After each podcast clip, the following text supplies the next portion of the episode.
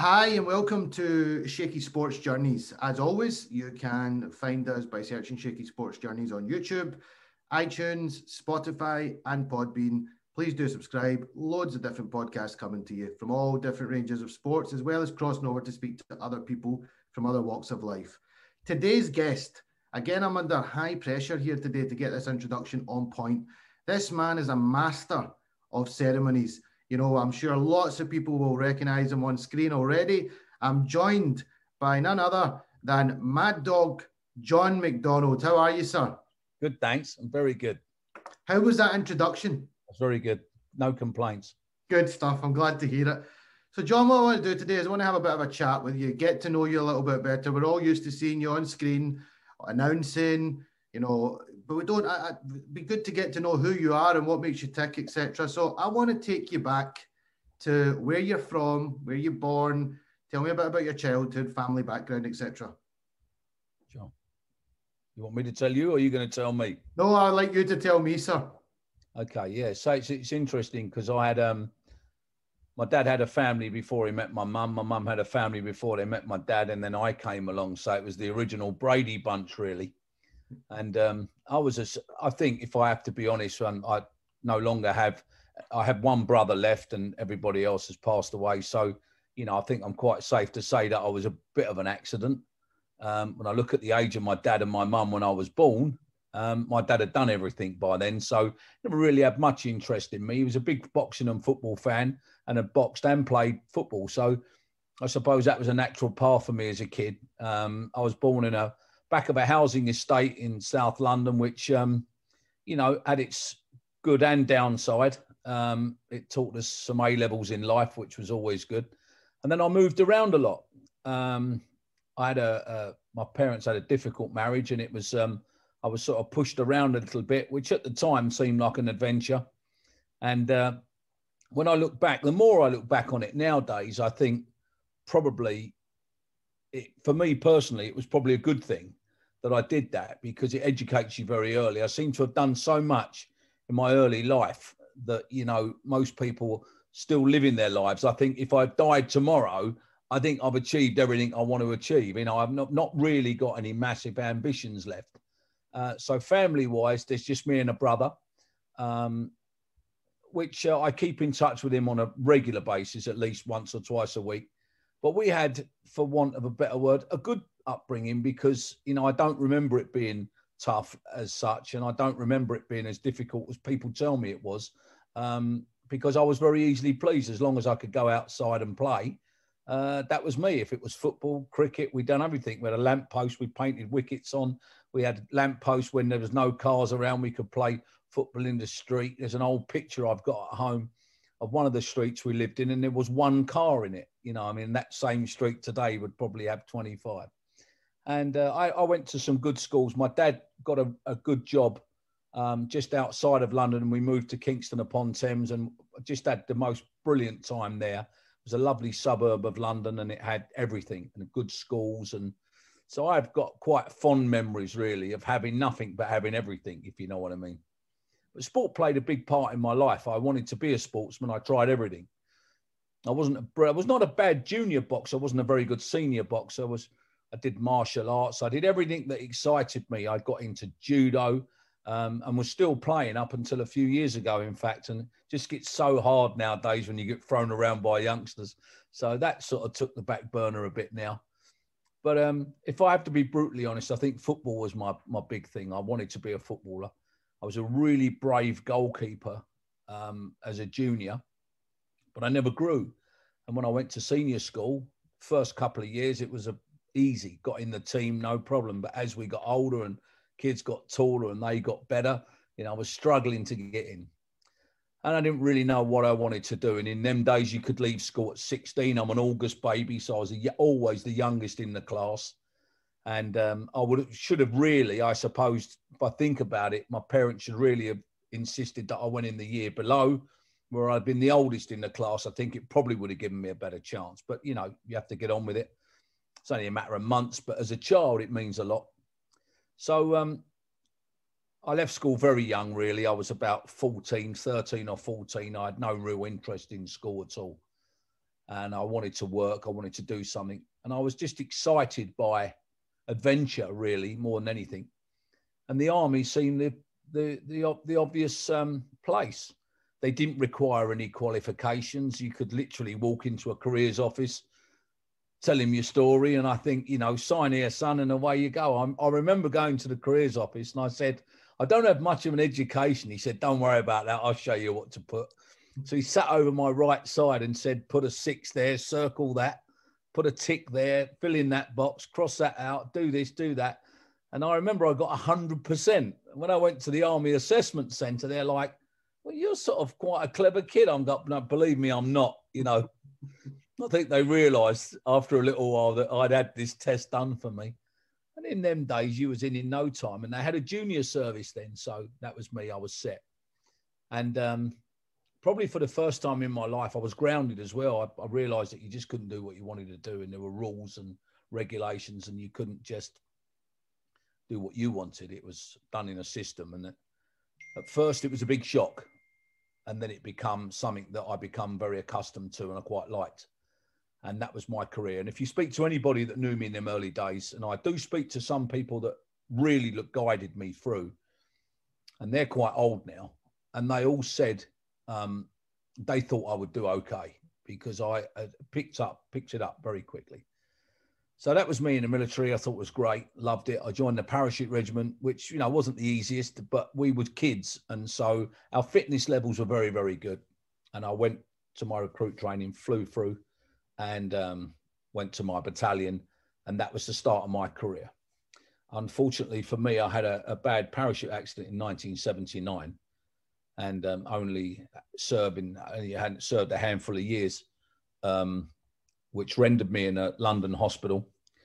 Um, I probably went to five or six hospitals uh, during that period, uh, all of them uh, trying their best to work out the best way to deal with a major trauma like a broken neck which I had. And um, so for me personally, you know, that was a major blow. That was probably the biggest blow I ever had in my life. And I'm laying in a hospital bed thinking, what am I going to do now? You know, I'm 21 years old, 20 years old. What am I going to do?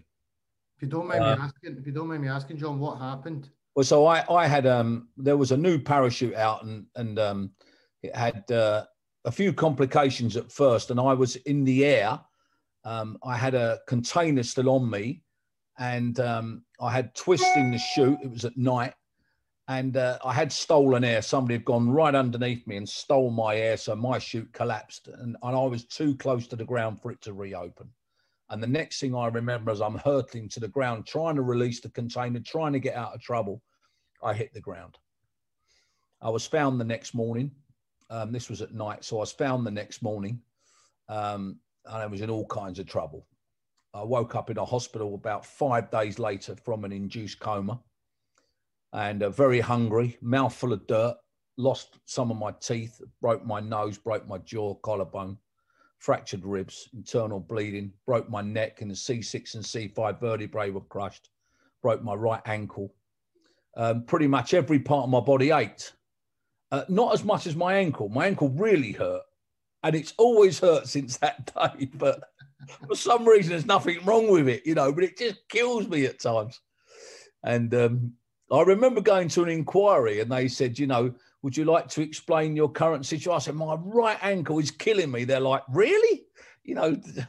I said, "Oh, that that that's there all the time. The pain in your neck and your back, yeah, that's that's a given. But this right foot, so that was me out. Um, I had a medical discharge. Didn't really know what to do.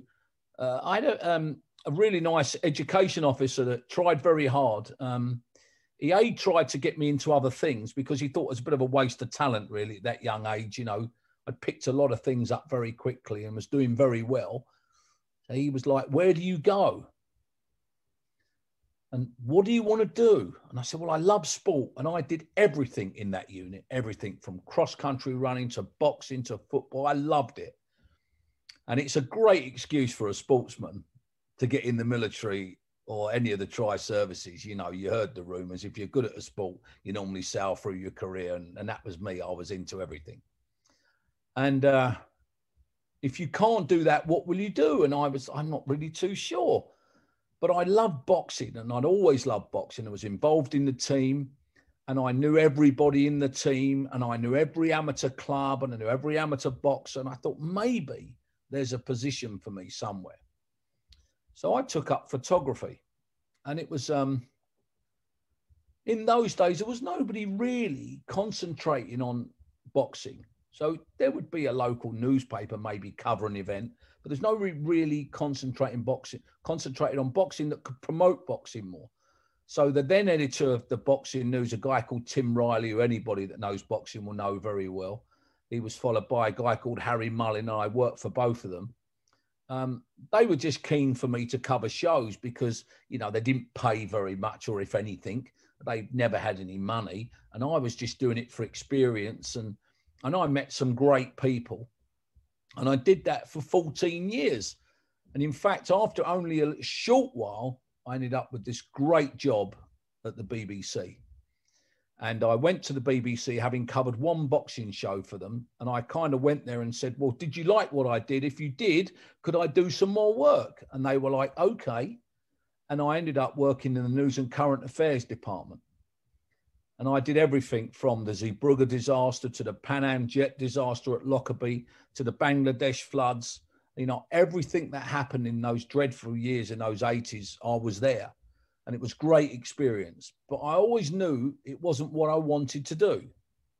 By then, I'd grown a family. I now have four sons and six grandchildren. And it's very, very difficult to try and balance the books. So I was always looking for something different.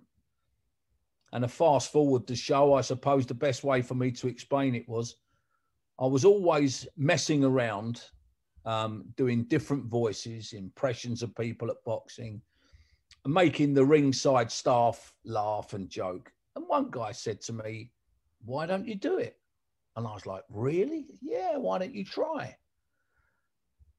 And I didn't really, I wasn't really that confident.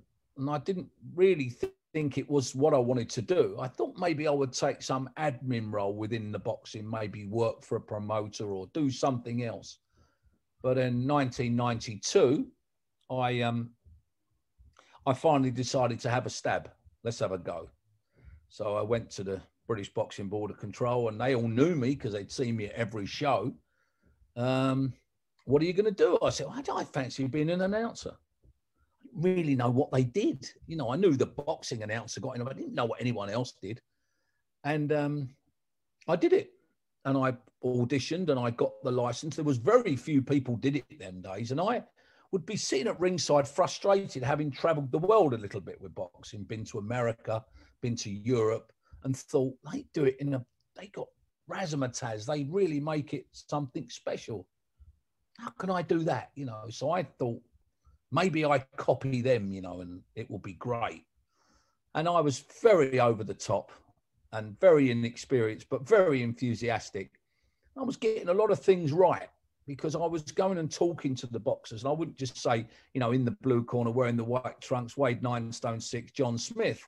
You know, I'd find out where he lived and I'd mention his village and I'd work a little bit on the career. And if he'd had 76 fights and lost 50, I'd say things like taking part in his 77th contest. No one needs to know he's lost 50. You know, I'm trying to help him, you know. And I, I got my own sort of way of doing it. And uh, I was very lucky because um, I got seen by um, a few promoters that were working, and they're like, this guy's a bit different. And uh, before I knew where I was, I was uh, freelancing and working for two or three promoters. I suppose the big break came in about 96. Um, I got a phone call from Barry Hearn, and who I'd known because I'd covered the snooker and I'd covered the boxing. I was at his first show in 1987. He was actually part of the promotional team that put on Joe Bugner and Frank Bruno, which was a great big fight them days at White Hart Lane at the old White Hart Lane Stadium in front of God knows how many thousand people. It was a great show. I always liked Barry's enthusiasm and his age. He was always in the mix. He was quite, he was up. He was always the type of bloke you just knew it was good hanging around with him. He was always good fun. And uh, he called me and said, Look, can you do this show for me? And I was like, Sure.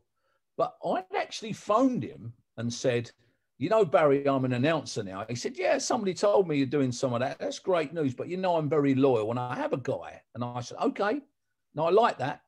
But if you ever need any help, you know where to find me. So with that, Barry gives me this call and says, The next conversation you're going to have is with my head of boxing and he'll speak to you. And I was very excited.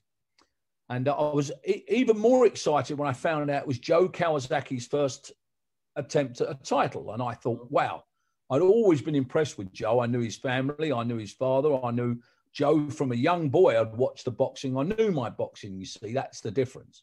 If you know a subject and you love a subject, you follow a subject. You, I knew who Kawasaki was and I knew how good he was. I would speak to people, and uh, Dai Gardiner was very knowledgeable Welsh boxing trainer and manager. They would say he's good, and I'd say how good. They say he's the real thing. I say oh, that's good enough for me. I don't need to know anything else. He's told me that. So I become somewhat of an aficionado of of different boxers. I knew who was any good, and uh, I got to the show early. I was very excited, and um, Barry came nice and early as he always did, and we had it all under control. And then suddenly, the guy who ran the boxing for him, John Wischhusen, who's became a lifelong friend, he's only just left Matchroom. Um, he's doing his own thing now, but he had a, a, a, over 27, 28 years there. He said to me, We have no paramedics. And I was like, what? You know, we all know the importance of that. There's no way this show can go especially, on. Especially at a boxing event. It's crucial. I mean, it's yeah. a, you know, but for some reason there had been some communication breakdown. Of course, nothing to do with me. I'd just come, turned up on the day, never even met them. I'd seen them at press conferences and things. These people that were in the administration for Barry, but I didn't really know them. And uh, but I knew one of the doctors that was there. I'd recommended this doctor to the Boxing Board of Control because he was training to be a plastic surgeon and he needed to go to America to get specialist training that he had to pay for. So he was looking for jobs. He was looking to work at football, rugby, boxing, wherever he could get extra. And I said, why don't you go to the board? His name's Professor Paul Banwell. Um, he at the time he was Dr. Paul Banwell and he was working in A&E somewhere, but he was working on plastic surgery. A very, very nice man, a great doctor.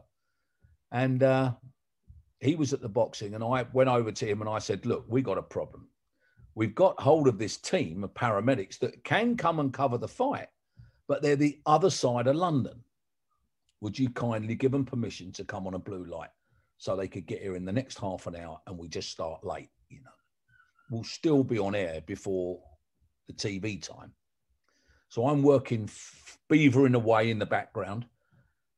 And uh, I said to John, John, I've got it. They're coming. They're going to be here. He's like, okay. Barry comes over. What's going on? So I immediately make up an excuse. Well, Barry, what it is. And John stopped me and he said, John, listen, you're working for us now. We tell the truth. Barry, there's been some communication breakdown Nobody had booked them, but they're on their way. And I'm like, what? Don't tell him the truth, you lunatic. So Barry looked at me and John looked at me and said, if you ever want to work for Matchroom Sport, the biggest principle, the number one principle, tell the truth. And I made a pact with them and myself, and I'm going to tell you straight, since that day, it is what it is. Black and white. Black and white. It might not be what you want to hear, but it's the truth. And I learned that and I thought, right, you've made me look this big. I'm going to prove to you I can make myself look this big. I'm going to continue in your your your your your prophecy. They came, the paramedics. We got the fight underway. Kawasaki was magnificent. It was a great show. Barry went back to work on the Monday, and like they always do at Matchroom, they have a debrief. So what happened there? So there was a guy, a young director, TV director, worked for Matchroom called Martin Marks, who sadly passed away only a couple of years ago.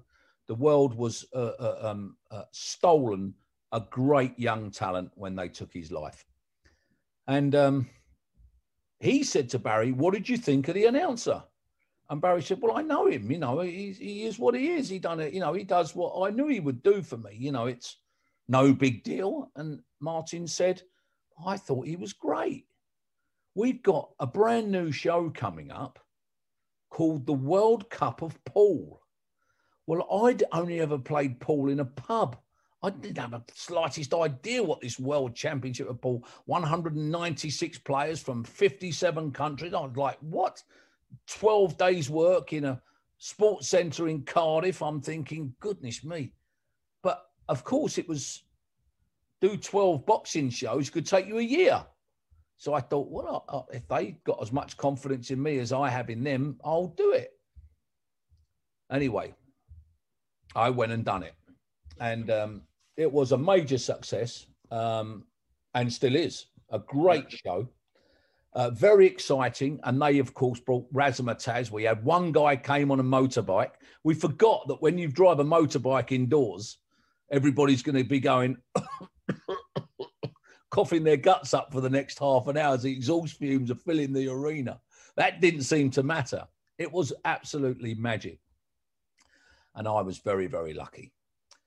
I was still working for Frank Maloney and different people on the boxing. And uh, I had a promoter in Liverpool, a guy called John Hyland, who tells the story better than me. And he had booked me to do a world title fight in Liverpool on ITV. And I looked in my diary and I always had this policy whoever books me, I'm booked. And you could give me a million pound job, but I'm staying with that booking because that's the only way you could have loyalty in this business. You can't you cannot be on EastEnders and Coronation Street the same night, right? Very so true. You can only do one thing at a time. So I'd agreed to John that I would do the show. And Frank Maloney phoned me up and said, We with a week's notice, incidentally, and said, We have a show on the 21st of November. And I said, I'm already booked. And he said, If you do that show and don't work for me, you'll never work again. And I said, Terrific. Bye bye. And I put the phone down and I thought, Do you know what? even though I haven't been doing this very long, no one will ever speak to me like that. I'm doing what I said I would do. What I didn't know was that John Hyland obviously had a good breast of what was going on. I'd been away in America for two weeks, and when I came back, all of this happened. And he said to me, um, What will you be doing on the 21st of October, November, whenever it was? And I said, I'm coming to do your show. And he was on speakerphone in his office and he said, Did you hear that, everybody? He said, That's my friend. I knew he wouldn't let me down. I knew it. And he said, You're on speakerphone. I'm just telling all these people that work with me about loyalty. And I trust you and I knew you wouldn't let me down. Barry called me about a week later and said, Have you just resigned or you're not working with Maloney no more? And I told Barry the story, and Barry was very impressed because you know, loyalty is a very important thing. And I've had to learn it over the years because there is no loyalty. You know, if they always say in boxing, if you want loyalty, buy a dog. you know, you get all these great sayings, don't you? But, you know, most of them are true. And I appreciate that people have got to do the best for them, but there must be ethics amongst thieves. You know, there's got to be some rules, some policy to follow. I think Barry was very, very impressed by that move. And um, the Mosconi Cup come up. It was a yearly thing, one Christmas, every always at Christmas, and I did that. And he and I brought a kind of. He would always his great asset, Barry, is he'll always employ the right people. He never tells you. He might give you a bit of advice, but he'll never sit down and go right at eight o'clock do this, at nine o'clock do that. Never. He, you wouldn't be there if you wasn't the best. That's it. People always ask me, what's the secret to Barry Hearn's success? He knows how to employ people. He knows the right people to employ. Thankfully, both his son and his daughter have got the same quality. They know mm. exactly what to do, who to employ, who's loyal to them, who works with them. So, pretty much, John Hyland retired from promoting. Um, I wasn't working for Maloney, but I was working for Barry, and Barry had other other sports, and I ended up because I put a lot of uh, keenness into it all. And, and I learned very quick. You have to learn on your feet. I started to learn about pool, snooker, boxing, fishing, poker, you name it, we did it. Um, let's bring it up to the present day. The world of sport's so busy, and when you're good at snooker, boxing, darts, poker, but and three events are on the same night, where do you go? What do you do? The three major events are on the same night, all run by the same promoter. Where do you go? So I'm kind of like, hands up, you tell me what you want me to do. Barry's interest in the darts. Um, he got me in in 2004 to do an event. It was a complete disaster. No fault of our own. One of the players in their head to head sadly was taken very ill and was very ill. In fact, very nearly died. Um, he was playing, Andy Fordham was playing Phil Taylor. It was my first darts event I'd ever been to. I'd never been involved in darts. I had a father that was a heavy drinker. I never went in pubs. I was never into anything like that. So I never grew up in a darts environment. I certainly didn't know how it worked, but I knew how to get a crowd going. And so they thought for this pay per view event, I would be the man. After a few minutes of play, Andy became unwell, asked for a timeout break. He went backstage and very nearly passed out. Um, was taken very, very ill. I have a few medical qualifications I obtained when I was in the forces. I was on the scene. I didn't know him from Adam. I just literally minutes before introduced him in. Now he's laying on the floor outside in a car park in the back of a oh, sports spot. Yeah, really bad. I took his carotid pulse. I couldn't get my hands around his wrist. He was a giant of a guy. Got the ambulance there. They come and checked him out. The whole show was more or less finished there and then. We did the presentation to Phil Taylor. He'd won, he'd it, be it by default. But it was a very testing night.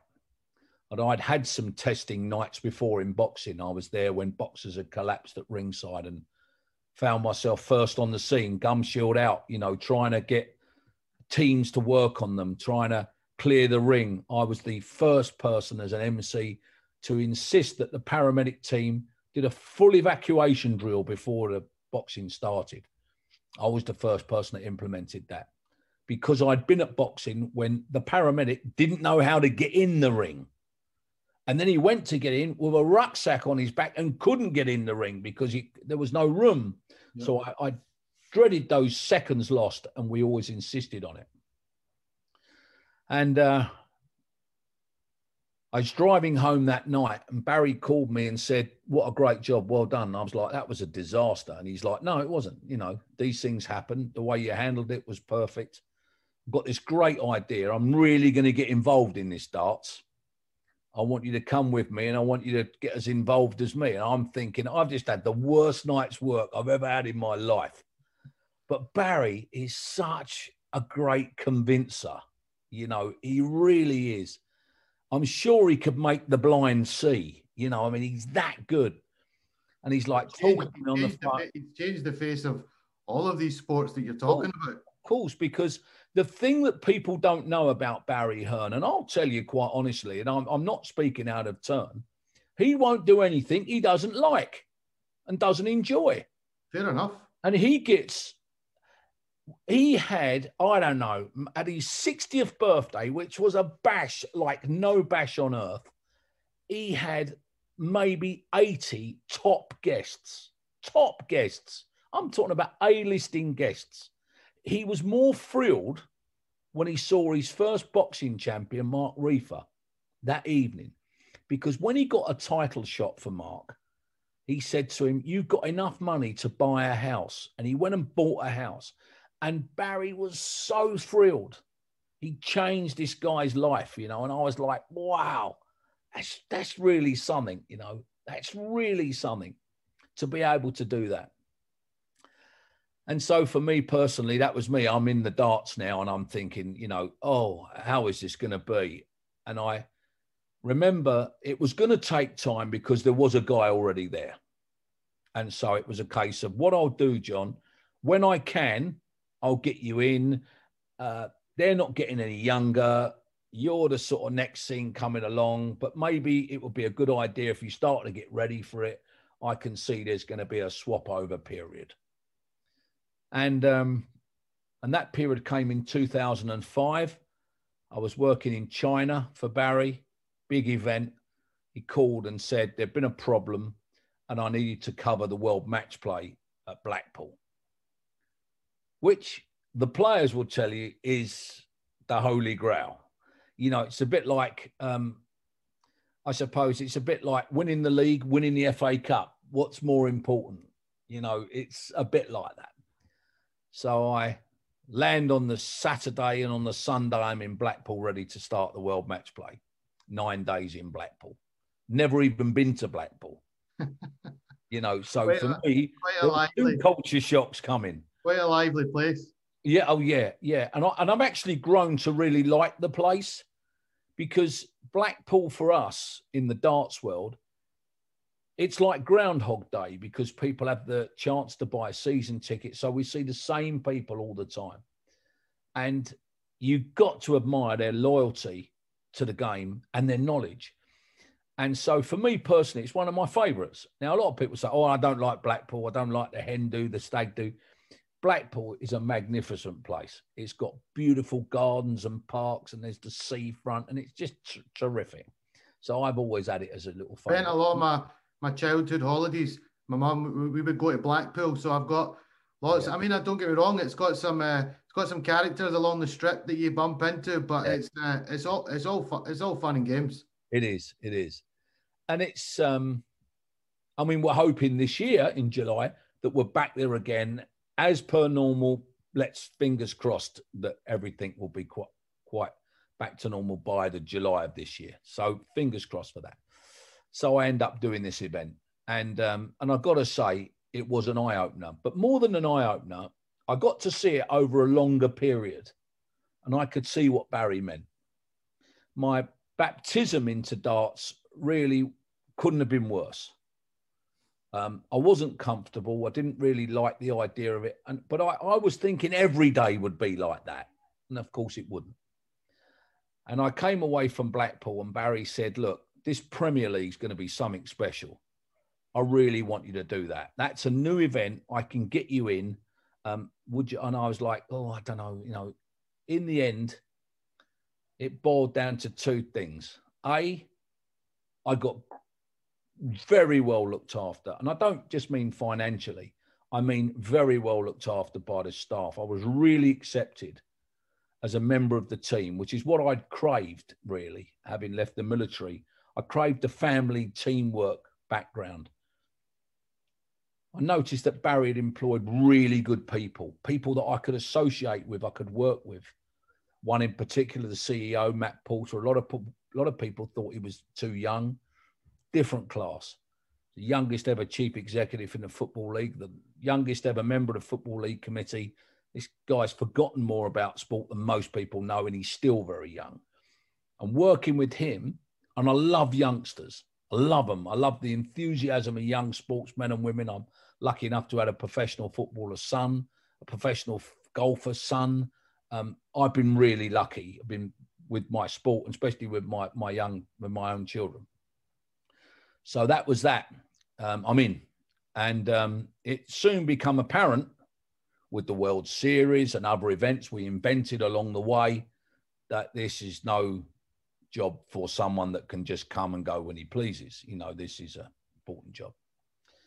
And you can't do Monday, Tuesday, Wednesday on the snooker, go off to Berlin, do the darts on Thursday, come back Friday, hopefully get there for the afternoon session. If you don't, do the evening session in the snooker and you're working on the darts everybody feels like the poor relation. It, I was tr- I was always trying to balance the book. Same in the boxing. I couldn't get there to this fight. Could I get there? I can come to the fight. Can't do the weighing. All of this was happening all the time, and it was becoming very difficult. In the end, I had to make the decision. What do I do? So you're better off, I think, in sport. You're better off, certainly in my position, um, having one job that you can concentrate on that you can get stability and continuity with and maybe stay with that.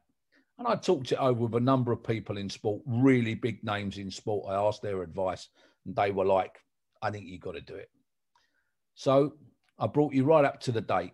Um, been full time with them ever since. It's a sport that's um, I stick up for with great dignity because it's a, it's a very unusual sport. There's not a great deal known about it. People see the great night out, five or six guys after work, they're in a bar, they watch it on the TV, they go, oh, I want some of that.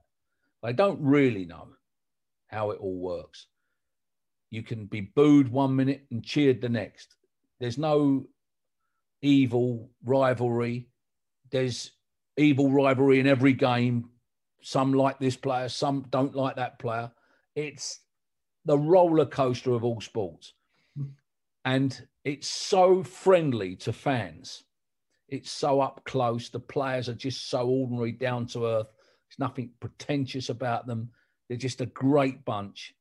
And I think we're only uh, part of the way to how big it will be and where it will grow. So it's been the most amazing ride, really, watching it go from a small sports arena to a massive Schalke Stadium, Germany, 22,000 people. We do every arena in the country on this Premier League. We go Manchester, Liverpool, Glasgow, Aberdeen, Cardiff. We go everywhere down to Exeter. It's just we try and cover the entire country. Well, I've got a group of mates that go down to the, the Ali Pali all the way from Glasgow. Yeah. A good 15, 20 of them get together. They do their collection. They get their travel sorted and they go down for the weekend and they absolutely love it.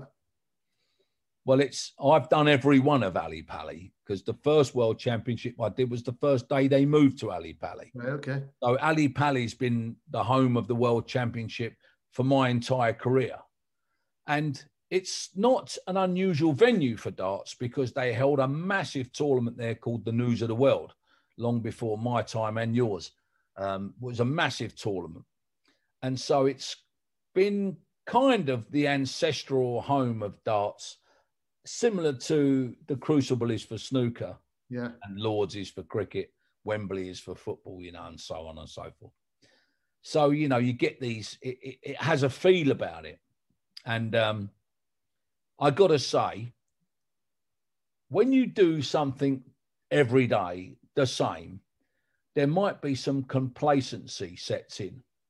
What I've got to say, that's never been my plan. I wake up every day and I think, what more can I do? What more can I give it? Because I love the reaction of those people. For them, it's the highlight of their year. For me, it's just another day. So I have to uh, take that out of the equation and think when they come up to me and they all say it, you got the best job in the world. And I think, yeah, I got here at nine. I'm going to get out of here at midnight. I've got a great job. I haven't seen my family for three weeks. It all seems fun seeing you up on stage doing yeah. your thing for a couple of hours when it's live, yeah. but they don't see what goes into it before no, and after. Of course not.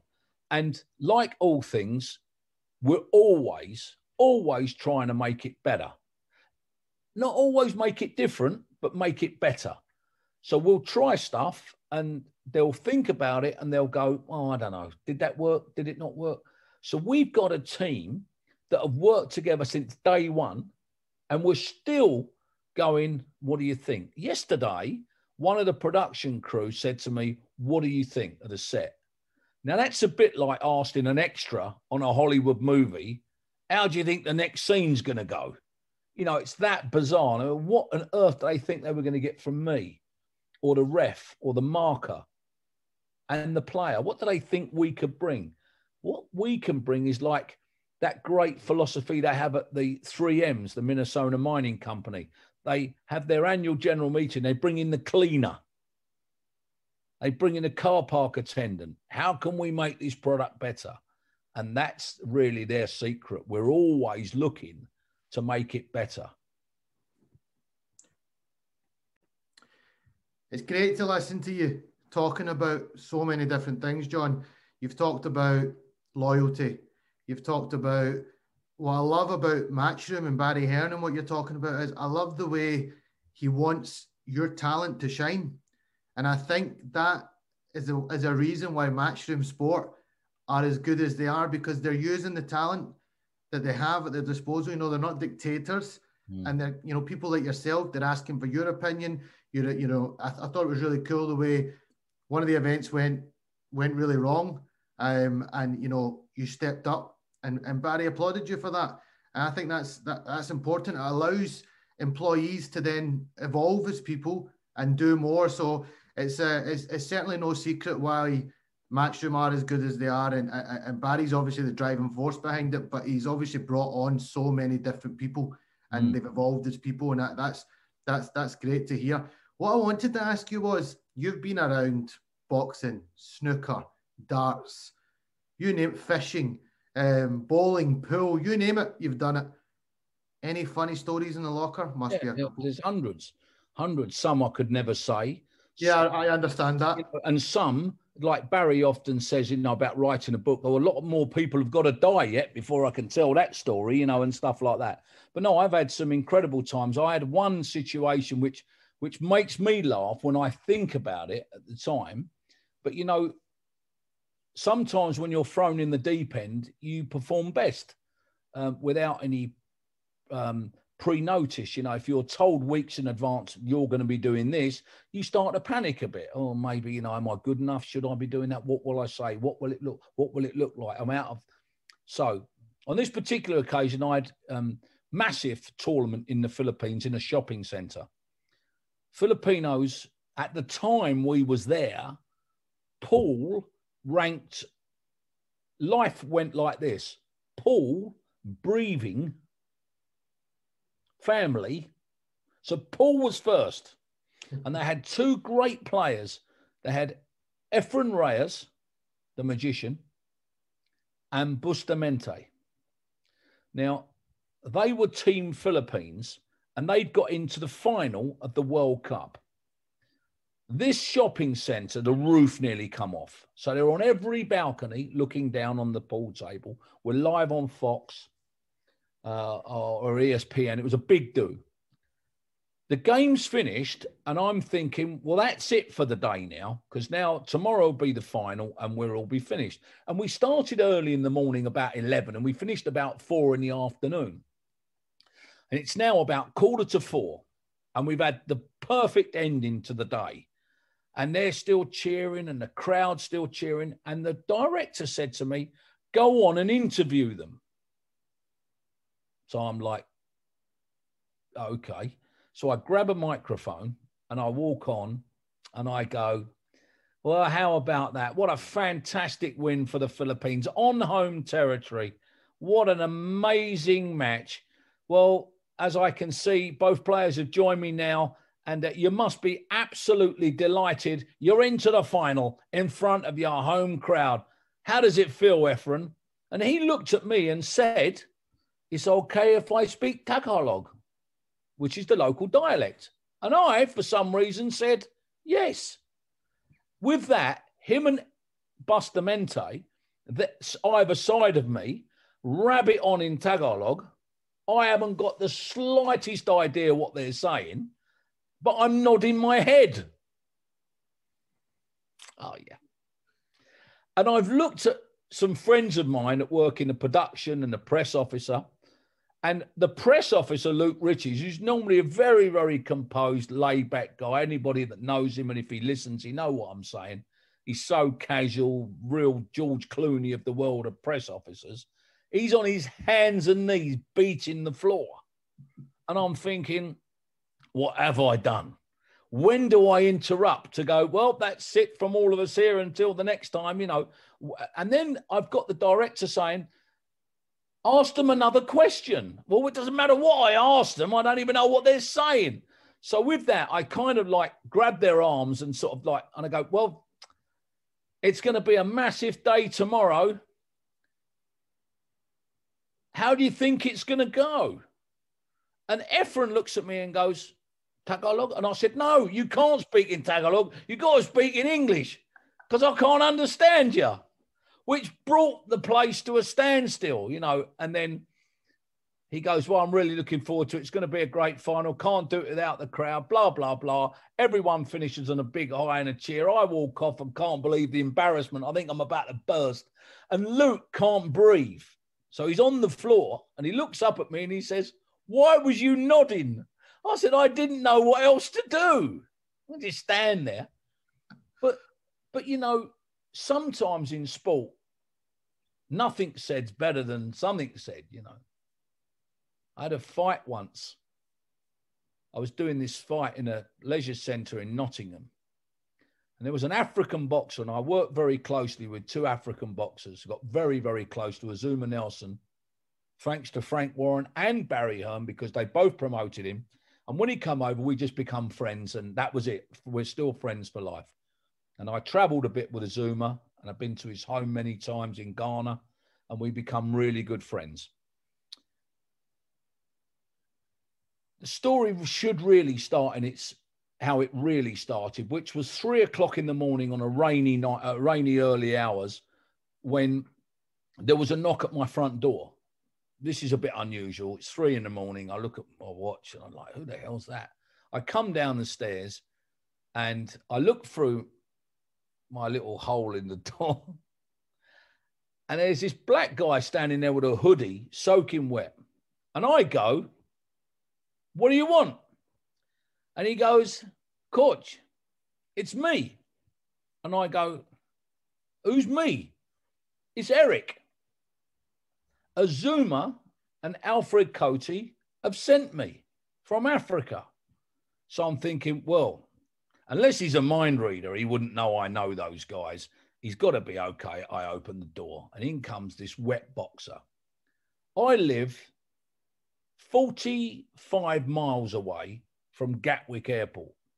He landed at Gatwick at nine o'clock in the evening and walked to my house. Bloody hell. With one bag. Couldn't believe it. I got him inside and he was freezing cold, soaking wet from head to foot. He said, I only had your address and I kept every time I saw somebody, I asked them, Where is this? And they said, Keep going keep going, and eventually found my house. And my wife's like, What are you going to do? I said, Well, I'm going to get him a sh- hot shower, give him a tracksuit or something to wear. He can sleep on the couch, and in the morning, I'll sort it out.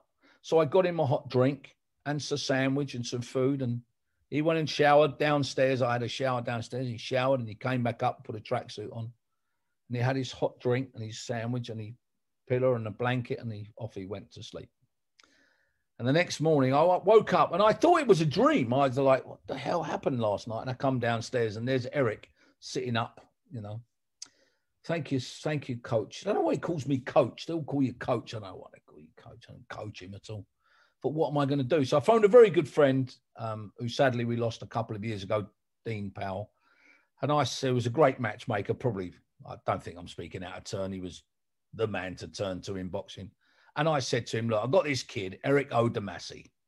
He's had a handful of fights. He's unbeaten. He can clearly fight. Azumah and Alfred Kotey said, Come to England, go to England and see John McDonald and he'll look after you. That's pretty much his brief. So Dean said, Well, look, send him up to see this Ghanaian man that lived in South London who looked after Ghanaian boxers. And He said, I'll see what I can do. Well, this kid could fight. So six months down the line, I hadn't heard from him. He was, I understood he was very happy where he was living and he was training and he was, and the next thing I know, I do a weigh-in and I noticed that there's a, um, I noticed that there's a, uh, um, a change of opponent. And I look and there's this Eric Odumasi.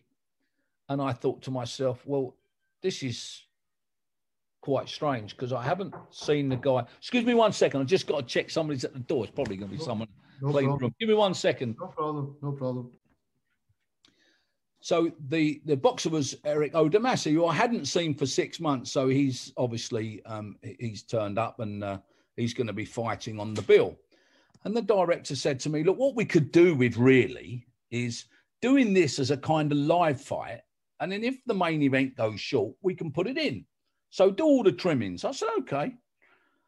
So he comes up to me earlier in the day and says, I can't thank you enough for what you did. Without you, I, w-. I said, look, look, stop, stop. I didn't do anything. Don't worry. He said, but I got you something. I said, I don't want anything. I don't need anything. You know, seriously, don't worry. Just enjoy yourself. So he's like, but I, I owe you something. So I said, you don't owe me anything, you know. So anyway, we um we get to the point where he gets introduced. And I introduce him and I go something like, and now, ladies and gentlemen, it's an international featherweight contest introducing to you from Ghana, Bukum Accra, West Africa, the Buffalo, Eric Odumasi. He collapses to the floor, makes out this horrendous scream, and comes on his hands and knees towards me, right? So I look down and I'm like, really? And, and, I, and I start laughing. And of course, the whole world's seen it because then it was on It'll Be All Right on the night. It was on when sports programs go wrong, Soccer AM, the All Sports Show.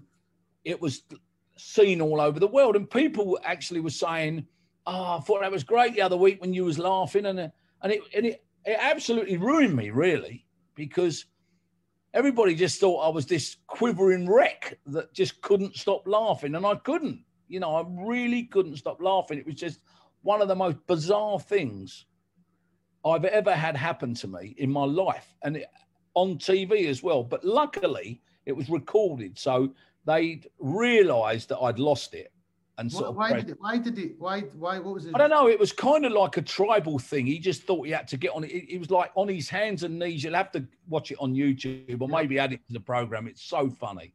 But what they didn't know was I was hopeless for about three minutes of laughter, fits of laughter, was unable to breathe, you know. And that was, um, I was the sort of laughing stock of the world, really, at that point and they would get about a million hits on this thing, and then Sky would take it down, or, and then it would go up again, and someone else would put it up, and then someone else would bring it down, and so oh, I, we own that, you know, that can come off, and then it would go appear again, and so people were actually, I've got a cult following, people going, it's on, it's back on YouTube. Oh no, it's off, you know, it's back on YouTube. Oh, it's off. Oh God. But I will certainly, I will certainly be YouTube and that as soon as I get yeah. off. MC get the giggles it's normally under or something like that. Yeah. Yeah. Couple of couple of great stories there. You know, you are in the limelight. You are at the you are the centerpiece of whenever anything takes place, i.e., in the snooker, the darts. When you you know if things go slightly wrong, you uh, you know, i.e., somebody talking Filipino or what the language you mentioned there. i got a look Yeah, Tagalog, yeah. Tagalog. You know, you're not going to. No. You've got to roll with it. You can't just uh, stop. No, of course not. No, yeah. So you know, you done you done well in both those, and you know, things like that. I, am sure the grandkids all have had a giggle at seeing you taking a bit of a, a red. Yeah, they, they, it's weird because my children have more or less grown up with me on television. My grandkids have grown up with me on television. They actually don't think it's strange at all. They think it's quite normal. I remember when I first started the boxing, my eldest boy was a boxer, amateur boxer. He got to the quarterfinals of the ABAs, actually, my eldest boy. And he um, when he went to his first senior school, one day there was a knock at the door, and I thought, who's knocking at the door? You know, all my kids had their keys. And I opened the door, and he was stood there with about eight friends. And he said, That's my dad.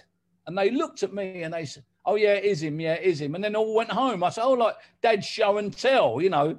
My dad's a boxing announcer. Nah, he's not. Yeah, yeah, he is. Come round my house. I'll show you him, you know, like he's some pet. And like I'm the sort of I'm like the monk, the chimpanzee that does a trick, you know, like whatever next.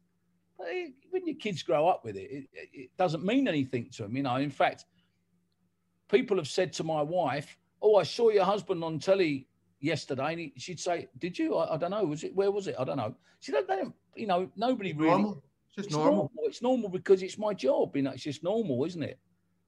And it's like when people meet me, or they see me work an event that's maybe not on telly like a, a charity event or an all you know maybe an, an, evening or something like that they go oh, i never realized you were so funny or i never realized you were so nice and you think really what did you think i was you know yeah, I didn't realize you spoke like that. You know, you think, well, how do I speak? You know, I can only speak how I speak. Yeah, it's because your your, your job is that you know you're introducing people. You're there to get people. Probably don't really get to to know you deep, deep down. Like today, speaking to you, I didn't know how you would come across because I've just seen you on TV. You're a mm. great chap. You've got some great some great banter. But but but prior to this, I just knew you were very very good at your job. You know, you, you're fantastic at, at getting a crowd going. I've watched you on TV for years, but until you actually get to sit down and, and, and talk to the talk to the man behind the voice, yeah.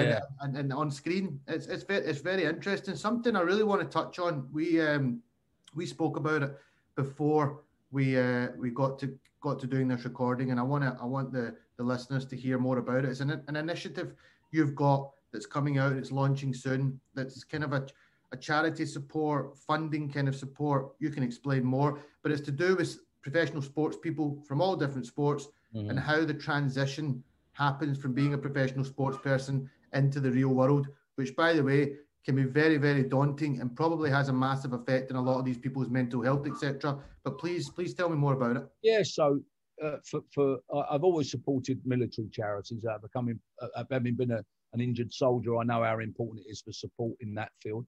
And I met up with a, with a friend of mine, um, a former professional boxer, uh, Mickey Cantwell, who had worked for the union, trying to get boxers some representation from the union, some health cover, some various advice, and and we both sort of felt that there was a situation whereby there was there was plenty of um, support for certain things, and you might be able to get a grant to do this, but really that doesn't solve the problem.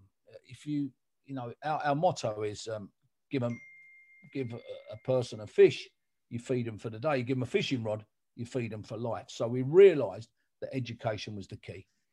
And we'd um, courted a company for a long time, a development company, that have this incredible ability to find funding for people to educate themselves and to do courses, give themselves a better opportunity in the job market. And so that's something that really hit for us because we thought, you know what? We work with sportsmen and women all day long. I've got veterans um, that I need to support. There's a big difference between having a military qualification and having a civilian qualification. And as you know, and I know, the world qualifications evolve as businesses evolve. I mean, when I was a kid, there was no IT. Now it's a walk in the park for kids to pick up a computer. But you pick somebody that maybe been in sport all their life and have relied on someone else dealing with that. Suddenly they've got to now find a solution to go to work.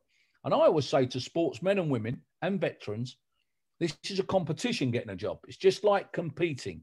So if you're a good athlete, good boxer, good footballer, good rugby player, good cricket player, the minute that's finished, you now have to compete in the job market, which is exactly the same.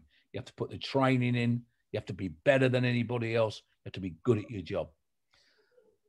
Two Fridays ago, just before we spoke, we had the green light to form a non-profit business. It's not a charity, it's just a non-profit company that will supply sportsmen and women in sport and out of sport and their families. And this is an important issue.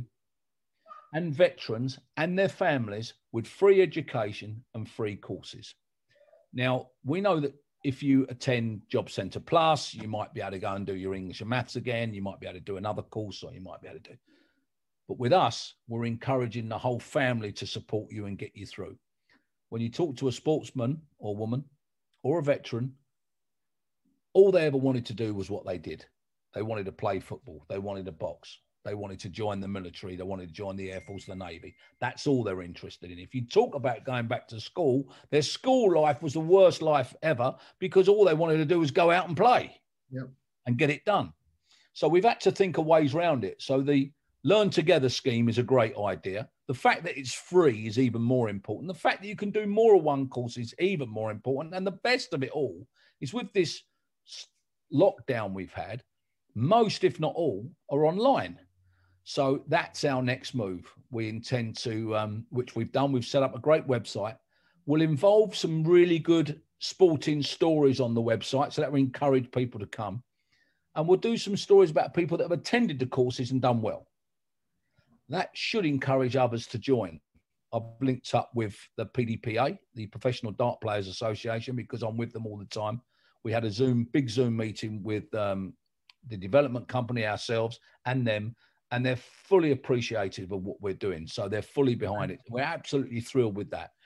It's just a matter of time to move on. Now we're going to launch the website very soon. We've done a test, so we know that everything works. So basically, you'll come to the site, you'll look on the site, and there'll be a list of our bog standard run of the mill courses you can attend free of charge. It doesn't matter whether you're on a sport pension, it doesn't matter whether you're on um, it doesn't matter whether you're on uh, uh, grants from the local authority. It doesn't matter whether you're on uh, tax benefit from the government, whether you're on uh, um, uh, your tax credits or whatever you're doing. You need to educate yourself, and it's free, and it won't affect your pensions, credit, whatever you do. It can't affect you.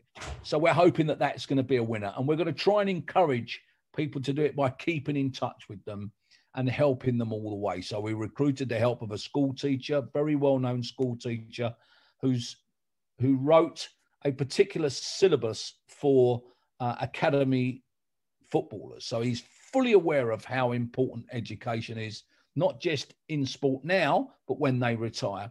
We're launching that very soon. I'm very, very excited about that. And I'm hoping that that really helps people when they leave sport. We can give them something that they gave us the enjoyment that they've given us and their dedication through their career and their service of our country, we can then go, well, do you know what? We're going to do this for you. And we hope to run three or four fundraising evenings a year. We'll get everybody involved. And it's there's nothing better than helping somebody along the way. Nothing. Nothing can come close. And if you can get someone a job and get them a qualification and find something different for them to do, because it can't all be pundits. They can't all go back to the club and coach. You know, if you lose 15 footballers out of your team in two seasons, you don't need 15 coaches because every two or three you'll end up with more coaches than you got fans. You know, there's got to be a limit, and not everybody wants to do it, and some not everybody can do it. Some of the greatest footballers in the world wouldn't have the slightest idea how to run a football team. So that's what we're trying to do. And I'm very, very excited about that. It's called Future Pathway. The website will be ready very soon. I hope maybe you can do a link for us one day yeah. on, your next, on your next um, podcast. We're delighted about that.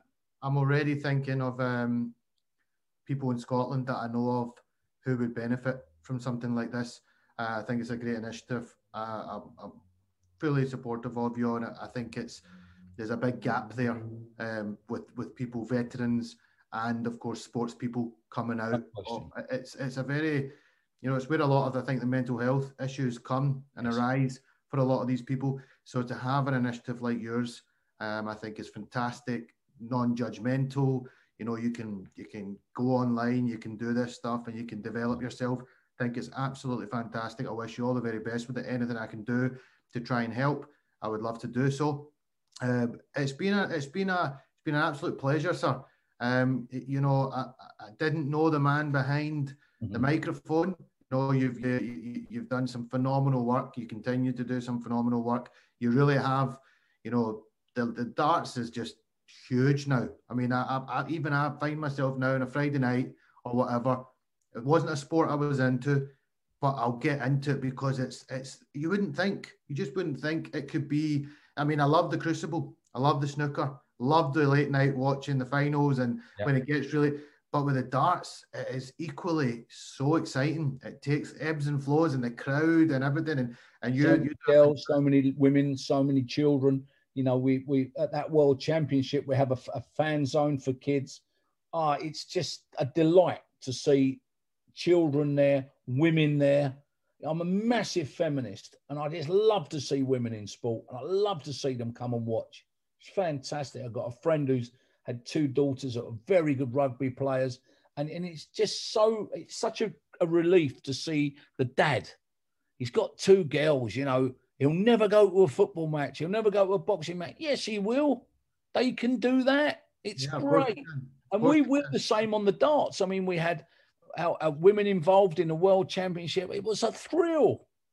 It brings a different level to it. It's amazing.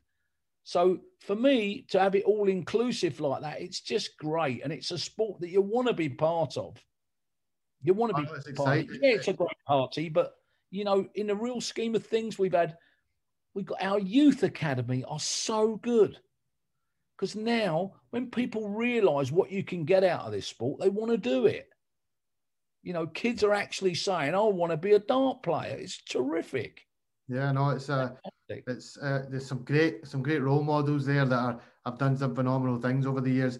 But look, you keep you keep doing your thing, sir. Please stay online for two minutes. I'll catch you catch you at the end. But Yeah. I thoroughly appreciate your time today.